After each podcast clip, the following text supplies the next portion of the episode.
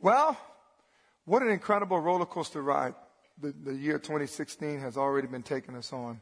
Today I want to teach from the, from the, the, the area, the topic that God has given me, living victoriously in a defeated world. Living victoriously in a defeated world.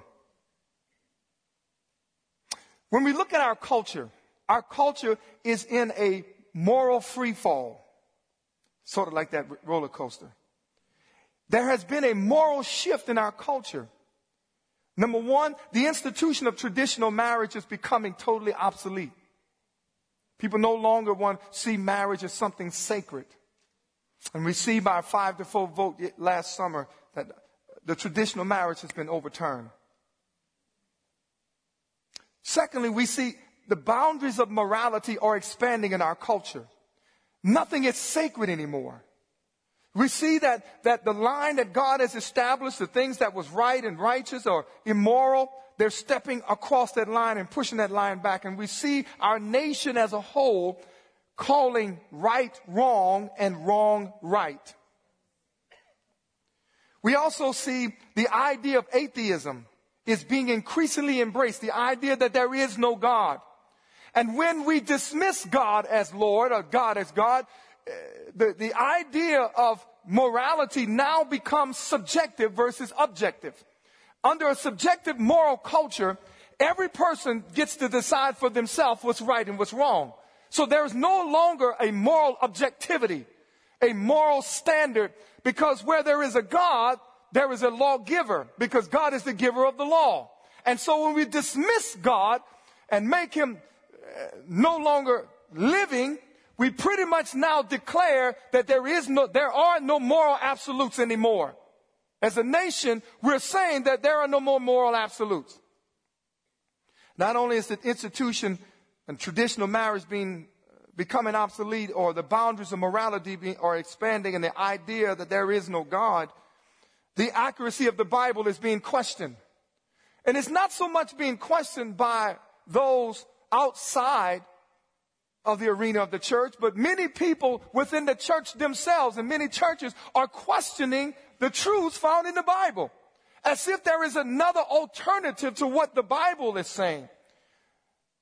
I was looking at a statistic the other day, and we have a curriculum we teach from uh, by uh, Summit Ministry. And they said 50% of all the children who was raised in Christian homes and went to Christian schools, 50% of them will denounce knowing God or Jesus Christ before they graduate out of college. 50%. Wow.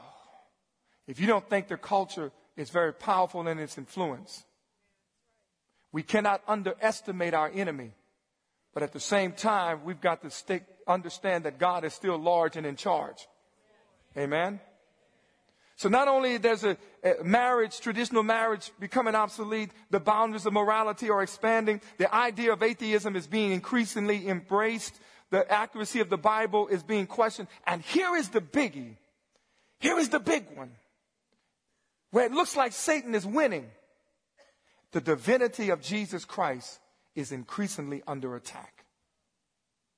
No longer seeing Jesus Christ as the Son of God and when we dismiss or somehow downplay the divinity of Jesus in our lives, what we're saying is that there is no redemption. There is, man is perfect and perfectible, but he's perfect and perfectible by his own means.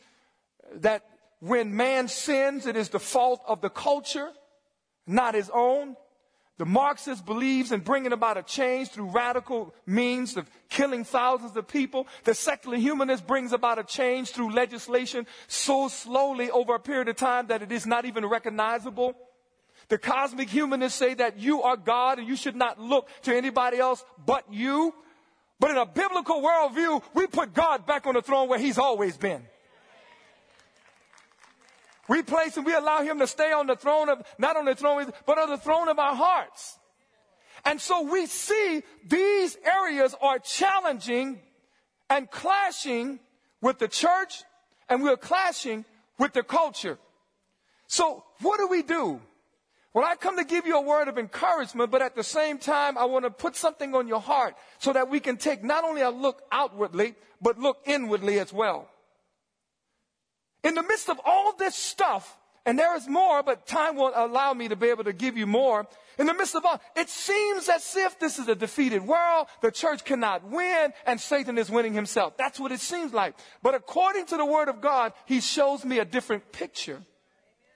We can live victoriously in this defeated world. Anybody believe that this morning? In 700 AD, 700 BC, Judah was facing an attack by the Assyrian army. See, you need to understand it was during Isaiah's time, but it was Hezekiah uh, was the king at the time. And, it, and, and this attack was imminent. But you need to understand about Israel and Judah is that God sent this prophet Isaiah to warn them about the sins that they were involved in at the time Israel started looking like these foreign nations, worshiping the same God, living the same way, denouncing marriages. Israel started embracing all of these things that God warned them not to embrace. And see, sometimes God will use our, your, his, the enemies to prick us back to coming back to him. So is, uh, uh, the Assyrians was one of the armies that was about to invade Judah. Now it's interesting that Judah was the nation of praise.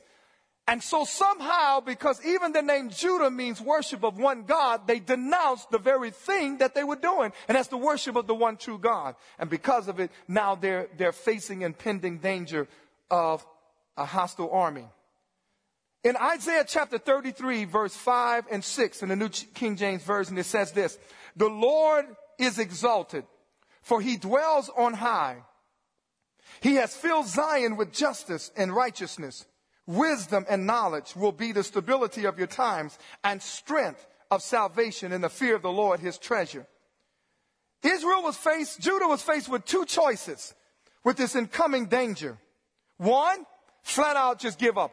Raise the towel uh, and just give up. Or second, turn to another help. They were looking to form an alliance and ask Egypt for help. When I look at today's church, it makes me wonder because I'm seeing wondering if the church collectively is now raising the white flag and surrendering or looking to some other source for help. But thank God for a prophet, a man of God. God has always had a people who will stand firm and say, God is God, and nothing will change that. So God tells the prophet to tell the king and tell the people, do neither. Raise the white flag and don't look for another help. And he says here in the scripture, I want you to put that scripture back up again. It says, and the Lord shall exalt, shall be, is exalted, for he dwells on high. He's reminding them, for he has filled Zion with justice and righteousness. And here is the key in verse six. Wisdom and knowledge will be the stability of your times. In an unstable, unstable world, wisdom and knowledge is going to be the thing that anchors us when we find ourselves taking loops, turning, twisting. Life is bringing uh, physical challenges, emotional challenges, physical challenges, challenges in our family. God says it is wisdom and knowledge, not just wisdom and knowledge according to the culture, but wisdom and knowledge according to God's word that will stable us in the midst of our turbulent times. And he said, wisdom and knowledge will be the stability of your times. For those of us who have chosen to put the Bible on the back seat, good luck. Good luck on your journey. But those of us who are sitting here may have thought about raising the white flag. Put that flag in the back seat of your car. It's not over with yet. God will always have the last say so.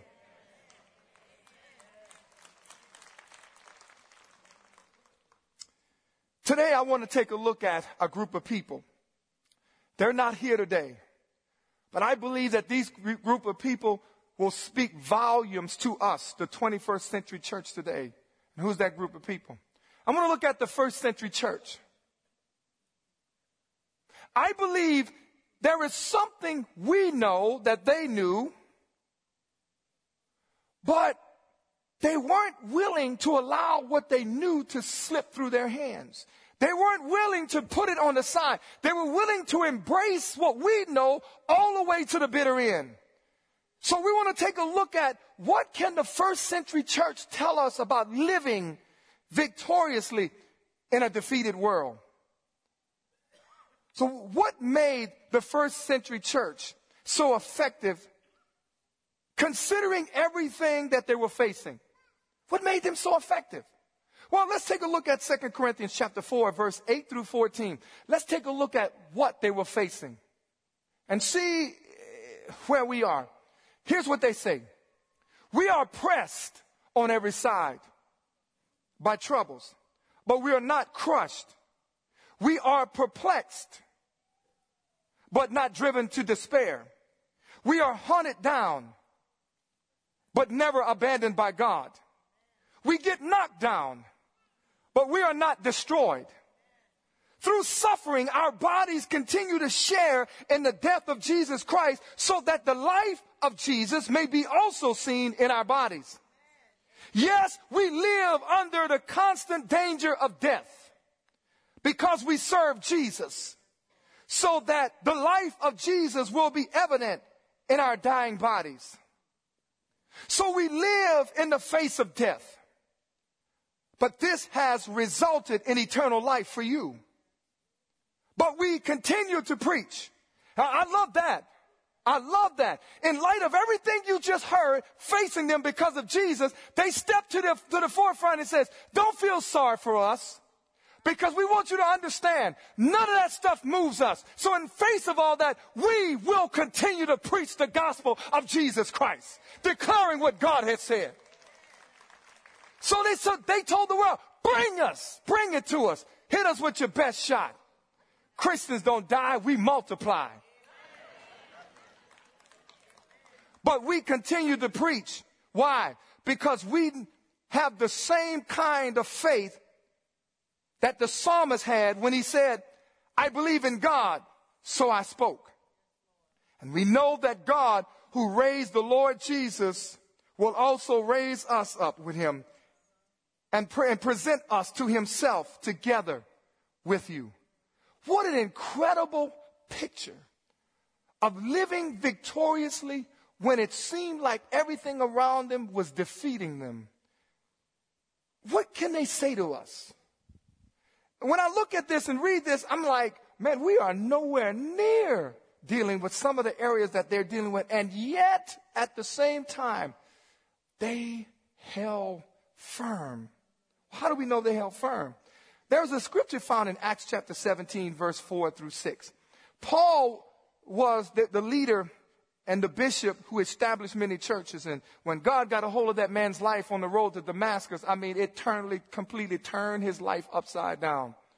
And he brought a certain level of understanding and knowledge of Jesus Christ to the Gentile world and to Jewish, Jewish believers who would believe in his message. And he lived it so profoundly that it influenced the life of the first century church. And they began to live out the very message that Paul taught them. But I want you to see the effects what the people and the culture was saying about those who were not going to raise the, the wave the, the, the white flag nor look for hope and help somewhere else. Look at this.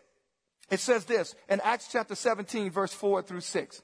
It says this This Jesus, whom I preach to you, is Christ. And some of them were persuaded, and a great multitude of the devout Greeks and, uh, devout Greeks and not, but the Jews who were not persuaded, be, be, becoming envious, took some of the evil men from the marketplace and gathering a mob, the purpose was to start a riot and set all of the city in an uproar and attack the house of Jason where Paul was preaching the gospel. They may not have this scripture, so let me just read it. Let me read it. And sought to bring them out to the people. But when they could not find Paul, they went to Jason's house and dragged him out to the streets and said this, rulers of the city, these are the men who turned the world upside down and have come here too to do the same thing. Do you hear what they said? These people are troublemakers. They preach this Jesus Christ, Him crucified, Him rose from the dead, and the message, they preach it with such conviction and such passion that they are influenced and turning the world upside down. I wonder if that's the testimony of the non-believers today about the church. They turn the world upside down. Wow. So, what can we learn from these people who turned the world upside down? What can we learn about these people who were not willing to allow this precious gospel and the word of God to slip through their fingers because they're under cultural pressure. They're under political pressure. They were not interested in milling with the culture and conforming to the, the, the, the, the, the age of tolerance to be politically correct. Because oftentimes being politically correct will make you biblically incorrect. We have a mission. So what can we learn from those believers? So that the testimony of non-believers will say about us, they turned the world upside down. Number one, they had a heavenly perspective. Somebody say heavenly perspective. Wow. They had a heavenly perspective. No, they weren't so heavenly minded that there were no earthly good because part of Paul's understanding of the gospel is that we are both salt and light. Where? In the earth. We're in the world, but not of the world. You see, when I go fishing, I, you know, I love the guys when they put the boat in the water, but it's not so good when the water get in the boat. So we're in the world, but not of it. We're living in the world, but the world should never be in us. So they had a heavenly perspective. Look at 1 John chapter 2 verse 15 through 17. Watch this. Watch this. It says, do not love this world nor the things it offers. Now, the word world here is the word cosmos, not people. Because it seemed like a contradiction. Well, wait, wait, didn't God say that we should love the world? That God loved the world? Well, why would, no, he says in John 3.16, the word world here is people. But in this one, it is the cosmos. The word, when he says don't love the world, it is its systems. It is how it functions. Don't love how it thinks or how it acts. He said, do not be engaged in that. He said, do not love the world and its system, nor the things it offers you. For when you love the world, you do not have the love of the Father in you. For the world offers only a craving for physical pleasure, a craving for everything we see, a pride in our own achievements and our possessions. These are not from the Father, but are from this world. And this world is fading away along with everything that people crave. But anyone who does what pleases God will live forever. I want to read that same scripture in the Message Bible. Would you put that up? Here's what it says. Don't love the world's ways. Don't love the world's goods.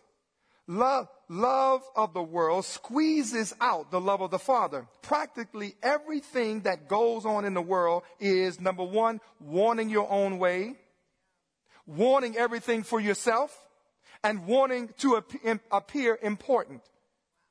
Has something to do, has nothing to do with the Father. Wanting your own way has nothing to do with the Father. Wanting everything for yourself is not reflective of the Father. Wanting to seem important when you really not is not from God. Has nothing to do with the Father. It just isolates us from Him. What did the first church understand? They understood that in this life, it was about living and living only for God. They were content if they had or had, did not have. They understood that the, this life and everything that it does has the ability to trap us and pull us away from God. They understood that. The world and all its wanting, wanting, wanting is on its way out. But whoever does what God wants is set for eternity. What did the first church understand? They understood that they, while they were being pressed and chased down and haunted, and yet some of them starved and didn't have, they kept their eyes on a heavenly perspective, knowing that all of this stuff is going to fade away. And too often I see the 21st century church is inundated with receiving and giving and uh, uh, not offending people. You understand that you can stand in front of Rouse's and have a, a one, have 100 $100 bills and give a $100 bill to 100 people. Before that year is out, somebody in that group gonna have something negative or bad to say about you. And you're not going to please everybody. And they're gonna talk. So if they're going to talk, let's give them something to talk about. Let's say that these people are troublemakers because they preach that Jesus and they turn the world upside down because they're causing some problems. They don't fit with the culture. They don't want to get with the culture. They are upset whenever we change God's standard and they don't, they won't abdicate the truth because it's not a truth for us to change. Hmm. Wow. Paul now comes to the forefront, this leader Uh, this spiritual leader of the church in the first century. We see Paul talks about his Christ like life. In Philippians chapter 1, verse 20 and 22, look what Paul says. Paul says, For I fully expect and hope that I will never be ashamed. Do you think for one moment Paul of the first century church was concerned about whether or not they politically lived, a, lived their lives politically correct? I don't think so. And Paul was cool with himself. Matter of fact, Paul was the type of guy that if you beat him and put him in prison, he went, Yes, I have a captive audience now. What, what amazed the people, the sinners, those who didn't understand this first century church, they couldn't understand how do you guys maintain this truth and walk this out in the face of the fact that you're watching your brothers being ripped to pieces by lions.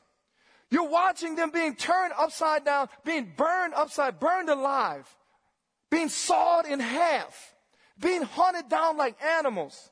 How do you guys still maintain your conviction and your persuasion that Whatever work God has began in me, He's going to complete that. The reason why they were able to stand in the midst of all that was because they had a heavenly perspective. They said, this world is not my own. There is another one that's coming and God is going to bring an end to all this suffering, all this evil, and so He's going to set it all right. So here's the thing. If we're going to sustain ourselves in the midst of turbulent times and live victoriously, we've got to get our eyes on something other than what we see.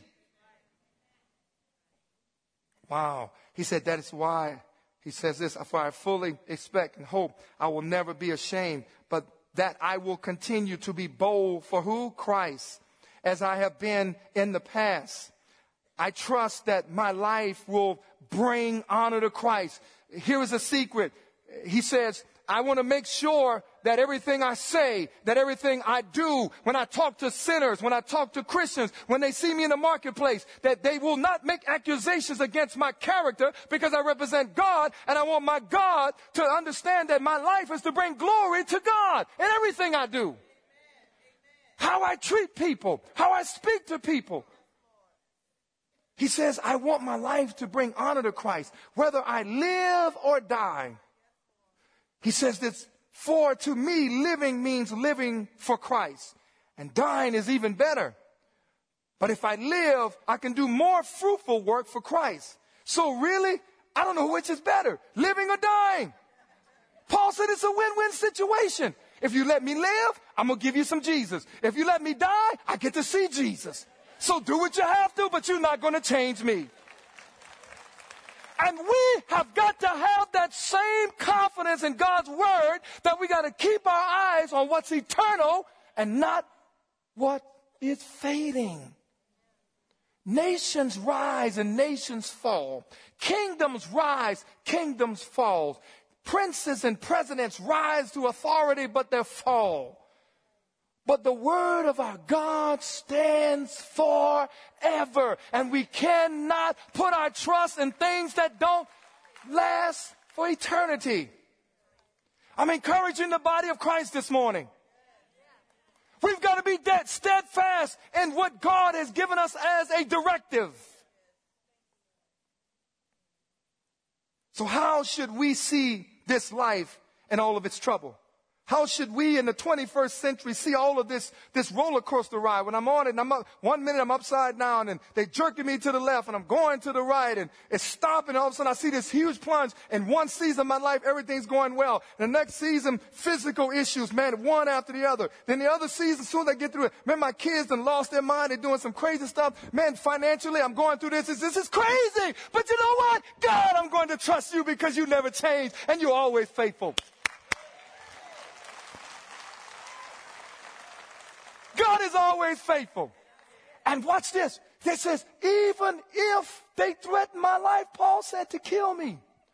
I'm not asking you, please, pretty, please don't kill me because you're doing me a favor. You know why? Paul and the first century church was not willing to hang on to this life. Because what is there to hang on here when the word of God tells us that all this is passing? Why do we get so perturbed over all this stuff? Can't sleep at night, taking pills to get up, pills to lay down, pills to live. We're pilling ourselves and we can't, even, I mean, taking pills. Chill.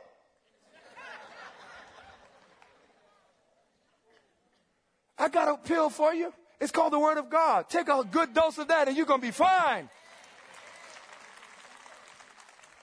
So, how should we live and how should we see this life and all of its trappings and, and all of its defeat?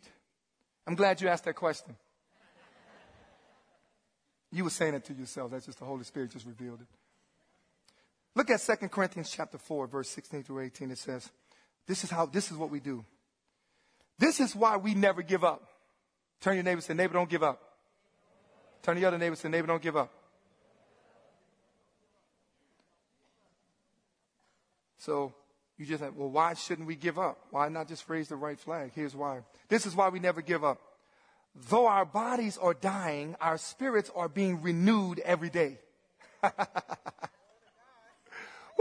There were times, sister first, sister first lady, I used to roll out of bed, jump on, hit the floor, I'm like, hit the floor running. Now that I turn 55, I turn over and get out my, boy, I, I sound like a bowl of Rice Krispies, snap, crackle, pop. I'm like, what in the world is going on? And every now and then I try to convince myself I can get out there and play basketball, and for about a short time I look good, but after a while my body's screaming, Have you lost your mind? What are you doing? But I'm encouraged, church, because even though this outward man of mine is fading and got to wear glasses and can't move as fast, and every time I turn, I hear a snap, a pop, or a crackle, I know every day I live is drawing me closer to the return of Jesus Christ. And God, I can't wait to see the one who died for us. This is the hope that we have to know that Jesus shall and will return. We can't lose hope of that. We can't lose sight of that. If the church have no hope, what hope does the world have?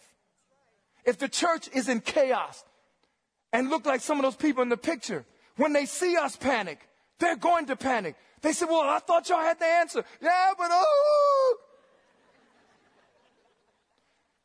Now, you're not denying that we have trouble. We can see that. And the first century church was not denying they were being haunted down. They were being destroyed, thrown to the lions, burned alive. That was their reality.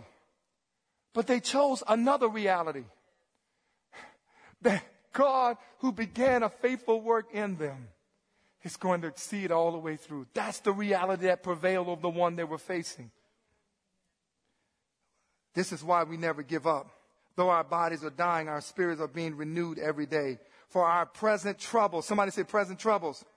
Watch this. This is what we know. This is what we hang on to. This is what we cannot let slip through our fingers. For our present troubles are small and won't last long. Our present trouble is small and they won't last long. How can you say that? When I put my present troubles in light of the eternal weight of glory, there is no comparison to the present trouble because what I know about God and what's coming outweighs the present trouble. I thought we was about to have revival right there. That's good. That's some good stuff, man. Woo! That's what some of the old Pentecostal preachers used to do. For those of you that weren't raised Pentecostal, that's a way of kicking the devil and Watch this. For our present trouble, somebody say present trouble, are small and won't last long. Wow. And they say, yet they produce, watch this, yet they produce for us a glory that vastly outweighs them and will last forever. He says that trouble that you see is perfecting you. It's causing you to look somewhere else to give you hope, to give you strength, and to give you victory. And it's creating this, this confidence that God is still in control and nothing can pass him. So let it roll. Let it roll. Wow. Watch this. So we don't look at the troubles we can see now. Rather, here's what we do. What do we do? Say it again. What do we do? Say it again. What do we do? I want you to put it in the first person. I will fix my gaze on things that I cannot see. Say it. Now, you just said it, so you're going to have to live by your word. You see, what I magnify, I make big. The psalmist says, Oh, magnify the Lord with me. Let us exalt his name together. So when we come to a place like this, I'm not here to magnify the culture. I'm not here to magnify what went wrong, depending on your interpretation of what wrong is. We are here to do one single thing, and that is to magnify the Lord. Make God big, bigger than our circumstances, bigger than our troubles, bigger than anything that, that, that perplexes us. We're here to magnify God. Wow. So I fix my gaze on the things I cannot see. The word fix here means to lock, load, and not be persuaded or challenged to turn to the left or to the right. Distractions. Distraction. By the way, thank you, Holy Spirit. Is it possible that the things that's trying to, that's vying for your attention, it's nothing but a distraction by the enemy to cause you to forget that you are victorious in Christ? Selah. Pause and think about it. Because wherever you give your emotions to, that's where your heart will be. That's where your thinking will be on. And that's what's going to control what you say and affect how you live. Wow. For the things we see will soon be done and gone, but the things we cannot see will last forever. forever. Wow. I love the message Bible. Let me quickly say that, what it says here. So we're not giving up. How could we? Even though on the outside it often looks like things are falling apart on us. Oh, come on now. On the inside, we, where God is making a new life, not a day goes by without his unfolding grace. This hard times and small potatoes, the, these hard times are small potatoes compared to the coming good times, the lavish celebration prepared for you and I. There's far more here than meets the eye. And we're not talking about transformers. We're talking about those who have been transformed. The things we see now are here today and gone tomorrow, but the things we can't see now will last forever. I got a key point for you. What did they learn? They were determined to keep themselves separate from the world. They're speaking to you and I. If we're going to walk in victory, here's what they're saying to us keep yourself from the world. Don't get entangled in the affairs of this life. Let me ask you this question. If you were laying on a, on a bed and you were sick, and the candle of your life was getting ready to blow out, would it even matter whether or not your bills are being paid? Not saying that you shouldn't, but when you're getting ready to die, does it matter?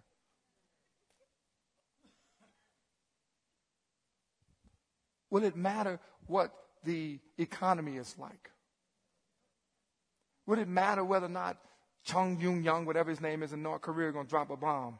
No. You know why? You know why? Because you have your eyes fixed on eternity because that's where you're going. Well, guess what? You need to live your life like you're leaving.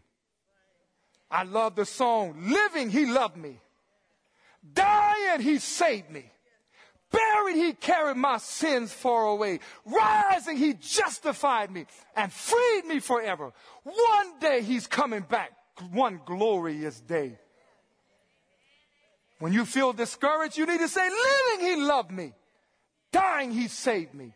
Buried, he carried my sins far away. Rising, he justified me and freed me forever. One day he's coming back. Some glorious day. Wow. They were determined to keep themselves separate from the world. So not only did they have a heavenly perspective, but what else made them victorious in the midst of the situation they were in? They had a love that was, that persevered. They had a love that persevered. In Acts chapter 2, verse 46 and 47, it says this, they worshiped together in the temple each day, met in homes for the Lord's, for the Lord's supper, and shared their meals with great joy and generosity. All a while, all the while praising God and enjoying the goodwill of all the people. One version says, and they had favor with everybody because the world had never seen this type of love before. And each day the Lord added to their fellowship those who were being saved. They had an incredible love that would not change because of the things that they were experiencing. 1 John 4 and 7, 7 through 12 tells us this about this love, this incredible love. He said, Dear friends, let us continue to love one another. Now, he didn't say let us love one another if everybody agrees with each other. He didn't say let us love each other if everything we want, we get. When did it ever become acceptable when we disagree and disagreeing means that I hate you? We've always had dissent. Disagreement means we need to come to a compromise. But today, to disagree, man, you better run for your life. Depending on what you're disagreeing with. But, but we have a different objective. It says, dear friends, let us continue to love one another, for love comes from who? And anyone who loves is a what? And what? But anyone who dares, who does not love, does not know God. For God is what? God showed how much he loved us by sending his only, one and only son into the world so that we might have eternal life through him. This is real love. Not that we love God, but that he loved us and sent his son as a sacrifice to take away our sins. Dear friends, since God loved us that much, we surely ought to love each other that same way. No one has ever seen God, but if we love each other, God lives in us and his love is brought to full expression in us. That's what the early church understood. They, even when a, a, a, a, plague broke out in Rome, when people was pushing and throwing their relatives out of the house because they were afraid they would get sick, the church during that time took those people in and began to nurse them, even at the risk of beginning of getting sick themselves. And by that, that, that consequence, it showed the love of Jesus Christ to the world. Jesus said this in Matthew chapter 22, verse 35 and 40. What is the greatest commandment? They're asking, what is the greatest commandment? Jesus said unto them, you shall love the Lord your God with all your, with all your, and with all your. This is the first commandment. And the second is likened unto it. You shall love your neighbor as your, on these commandments hang all the law and the prophets. Wow. There was a man in the first century church named Justin Martyr who was a first century apologist who explained and articulated the gospel of Jesus Christ. This is what he said about the first century church love. This is what they said. We who used to value the acquisition of wealth and possessions more than anything else now bring what we have in a common fund and share it with anyone who needs it.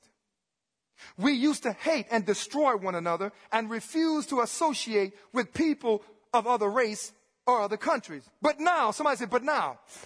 But now, because of Christ, we live together with such people and pray for our enemies.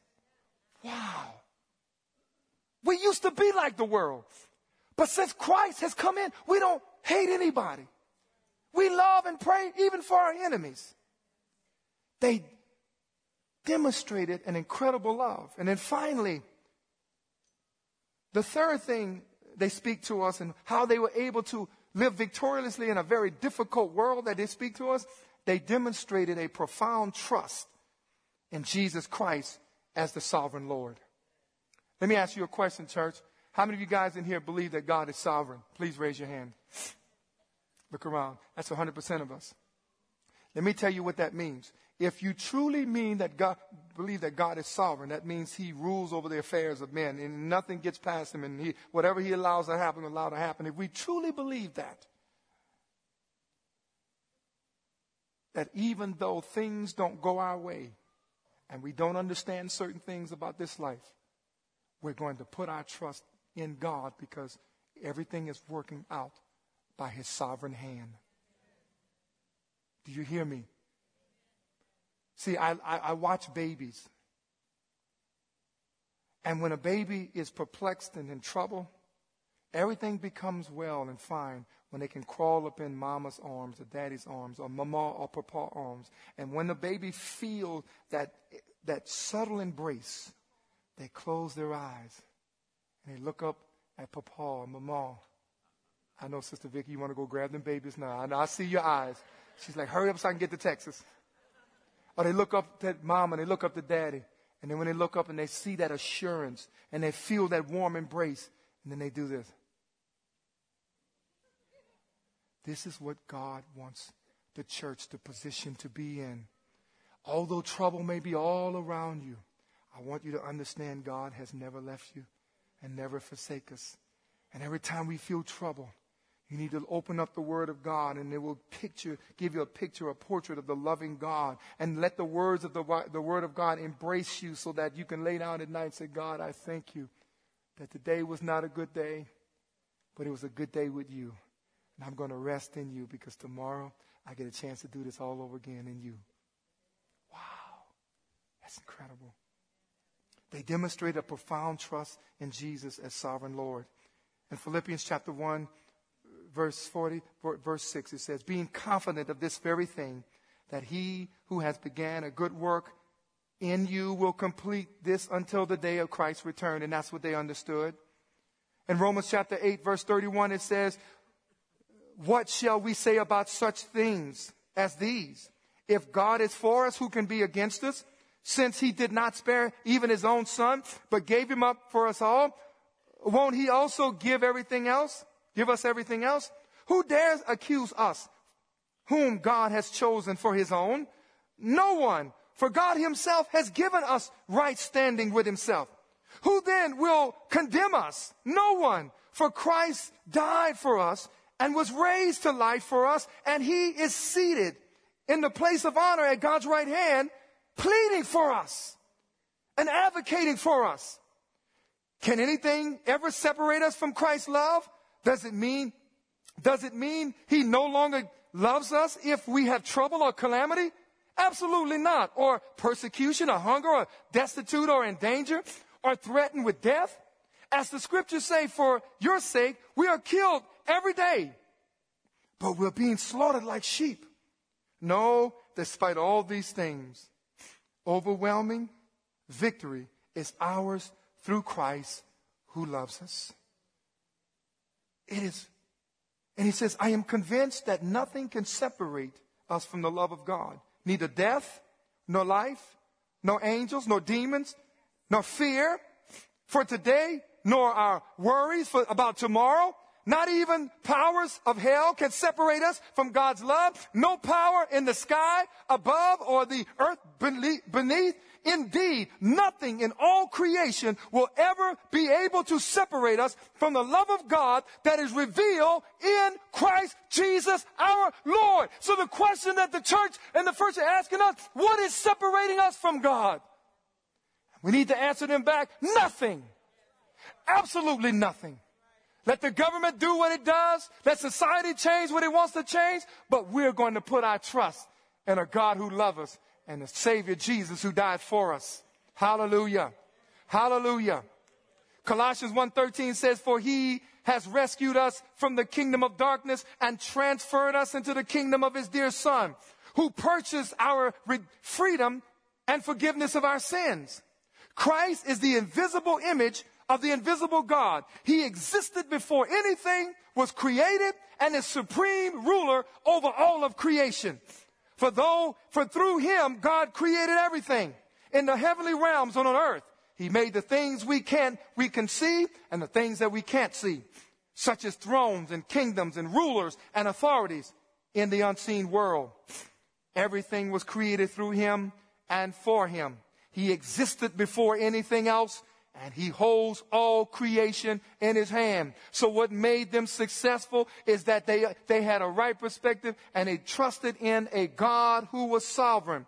Here is what they said as I get ready to close. He says, they just trusted that God's way was the best way.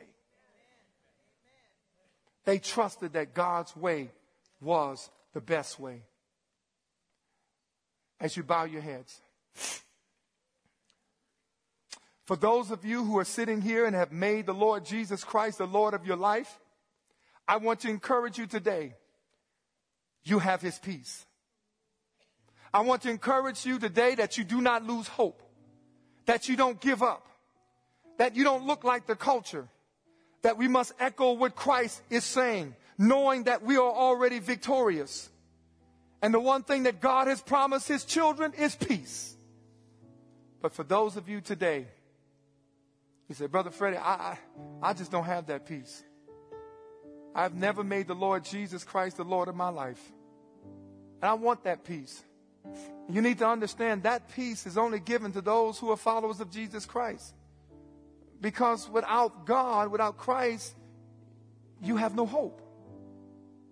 So today, if that's you, and you said, I, I want to know Jesus Christ as the Lord of my Savior, the Lord of my life.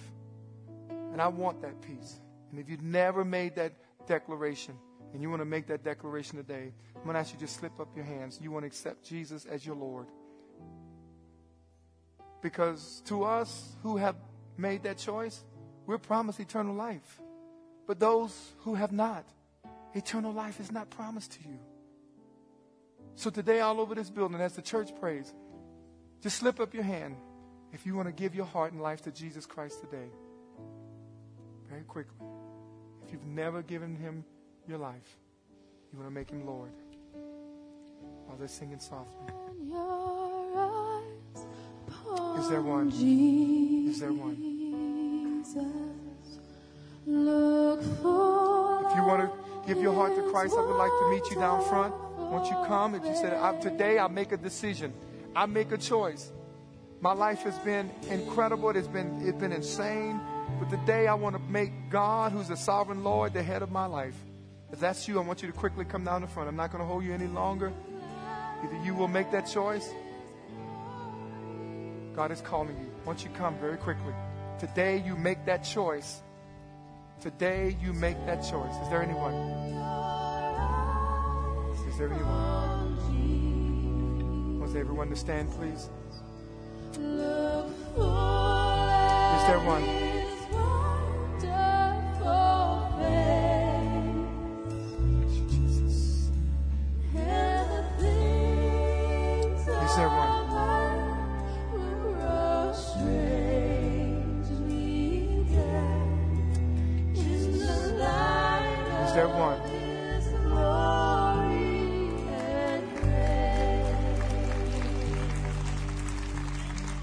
Is there another?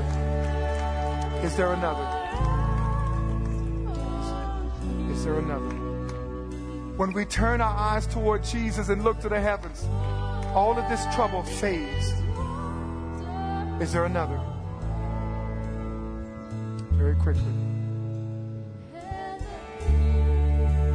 I want you to pray with me. I want you to extend your hands this way. I want you to pray this prayer after me. You made an incredible choice in the decision to love the Lord your God and invite him as the Lord of your life. I want you to pray this prayer. Lord Jesus, today I choose you as my Lord and Savior. Today, I renounce my old ways. I confess with my mouth that you are the Son of God and that God raised Jesus from the dead. And I believe with my heart that He's the Son of God. Lord, come into my heart. Make me new. I receive your Son into my life. Father, I thank you that today I am born again, saved by the precious blood of Jesus. In Jesus' name we pray. Amen. Let me pray for you. Father, I thank you. Father, what an incredible choice that she have made.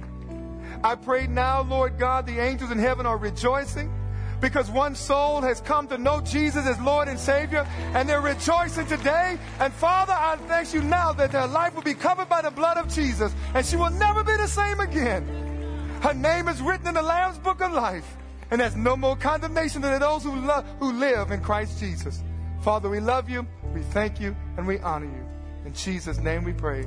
Amen. Amen. God bless.